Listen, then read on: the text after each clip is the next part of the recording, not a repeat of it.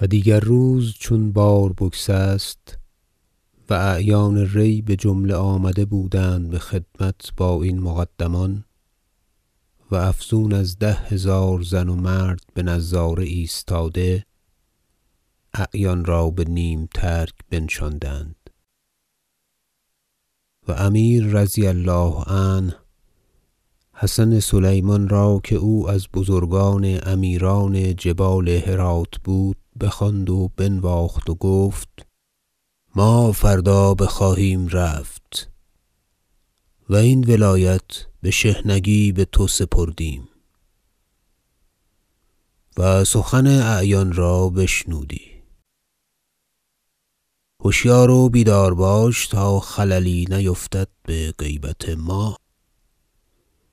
و با مردمان این نواحی نیکو رو و سیرت خوب دار. و یقین بدان که چون ما بتخت ملک رسیدیم و کارها بمراد ما گشت اندیشه این نواحی بداریم و اینجا سالاری محتشم فرستیم. با لشکری و معتمدی از خداوندان قلم که همگان بر مثال وی کار کنند تا باقی عراق گرفته آید. اگر خدای خواهد. باید که اعیان و رعایا از تو خشنود باشند و شکر کنند. و نصیب تو از نواخت و نهمت و جاه و منزلت سخت تمام باشد از حسن رأی ما. حسن سلیمان بر پای خاست. و درجه نشستن داشت درین مجلس. و زمین بوسه داد و پس بایستاد و گفت بنده و فرمان بردارم و مرا این محل نیست. اما چون خداوند ارزانی داشت آنچه جهد آدمی است در خدمت بجای آرم. امیر فرمود تا وی را بجامه خانه بردند و خلعت گرانمایه بشحنگی ری بپوشانیدند. قبای خاص دیبای رومی و کمر زر پانصد مثقال و دیگر چیزها فراخور این. پیش امیر آمد با خلعت و خدمت کرد و از لفظ عالی ثنا شنید و پس بخیمه طاهر آمد و طاهر ثنای بسیار گفتش. و اعیان ری را آنجا خواندند و طاهر آن حال با ایشان بگفت. سخت شاد شدند و فراوان دعا و ثنا گفتند. پس طاهر مثال داد حسن سلیمان را تا با خلعت سوی شهر رفت با بسیار لشکر و اعیان با وی. و شهر را آذین بسته بودند. بسیار نثار کردند و وی را در سرایی که ساخته بودند سخت نیکو فرود آوردند و مردمان نیکو حق گزاردند. و امیر شهاب الدوله مسعود دیگر روز الخمیس لثلاث عشر لیلة مضین من رجب سنه احدی و عشرین و اربعمایه از شهر ری حرکت کرد بطالع سعد و فرخی. با اهبتی و عدتی و لشکری سخت تمام. و بر دو فرسنگی فرود آمد. و بسیار مردم بخدمت و نظاره تا اینجا بیامده بودند. دیگر روز آنجا برنشست و حسن سلیمان و قوم را بازگردانید و تفت براند. چون بخوار ری رسید شهر را بزعیم ناحیت سپرد و مثالها که دادنی بود بداد و پس برفت. چون بدامغان رسید خواجه بوسهل زوزنی آنجا پیش آمد گریخته از غزنین. چنانکه پیش ازین شرح کرده آمده است و امیر او را بنواخت.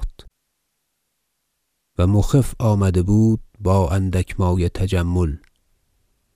چندان آلت و تجمل آوردندش اعیان امیر مسعود که سخت بنوا شد و امیر با وی خلوتی کرد که از نماز دیگر تا نیمشب بکشید. و بروزگار گذشته که امیر شهاب الدوله بهرات می بود محتشم تر خدمتگاران او این مرد بود. اما با مردمان بدساختگی کردی و درشت و ناخوش و صفرایی عظیم داشت و چون حال وی ظاهر است زیادت ازین نگویم که گذشته است و غایت کار آدمی مرگ است. نیکوکاری و خوی نیک بهتر تا بدو جهان سود دارد و بر دهد و چون این محتشم را حال و محل نزدیک امیر مسعود رضی الله عنه بزرگتر از دیگر خدمتگاران بود در وی حسد کردند و محضرها ساختند و در اعتقاد وی سخن گفتند. و وی را بغزنین آوردند در روزگار سلطان محمود و بقلعت بازداشتند. چنانکه بازنموده ام در تاریخ یمینی. و وی رفت و آن قوم که محضر ساختند رفتند و ما را نیز می بباید رفت که روز عمر بشبانگاه آمده است. و من در اعتقاد این مرد سخن جز نیکویی نگویم که قریب سیزده و چهارده سال او را می دیدم در مستی و هشیاری. و بهیچ وقت سخنی نشنودم و چیزی نگفت که از آن دلیلی توانستی کرد بر بدی اعتقاد وی. من این دانم که نبشتم و برین گواهی دهم در قیامت و آن کسان که آن محضرها ساختند ایشان را محشری و موقفی قوی خواهد بود. پاسخ خود دهند. و الله یعصمنا و جمیع المسلمین من الحسد و الهرة و الخطأ و الزلل بمنه و فضله. چون حال حشمت بوسهل زوزنی این بود که بازنمودم او بدامغان رسید. امیر بر وی اقبالی کرد سخت بزرگ و آن خلوت برفت. همه خدمتگاران بچشمی دیگر بدو نگریستند که او را بزرگ دیده بودند. و ایشان را خود هوسها بآمدن این مرد بشکست که شاعر گفته است إذا جاء موسی و القی العصا فقد بطل السحر و الساحر. و مرد بشبه وزیری گشت و سخن امیر همه با وی می بود و باد طاهر از آن دیگران همه بنشست. و مثال در هر بابی او می‌داد و حشمتش زیادت می‌شد.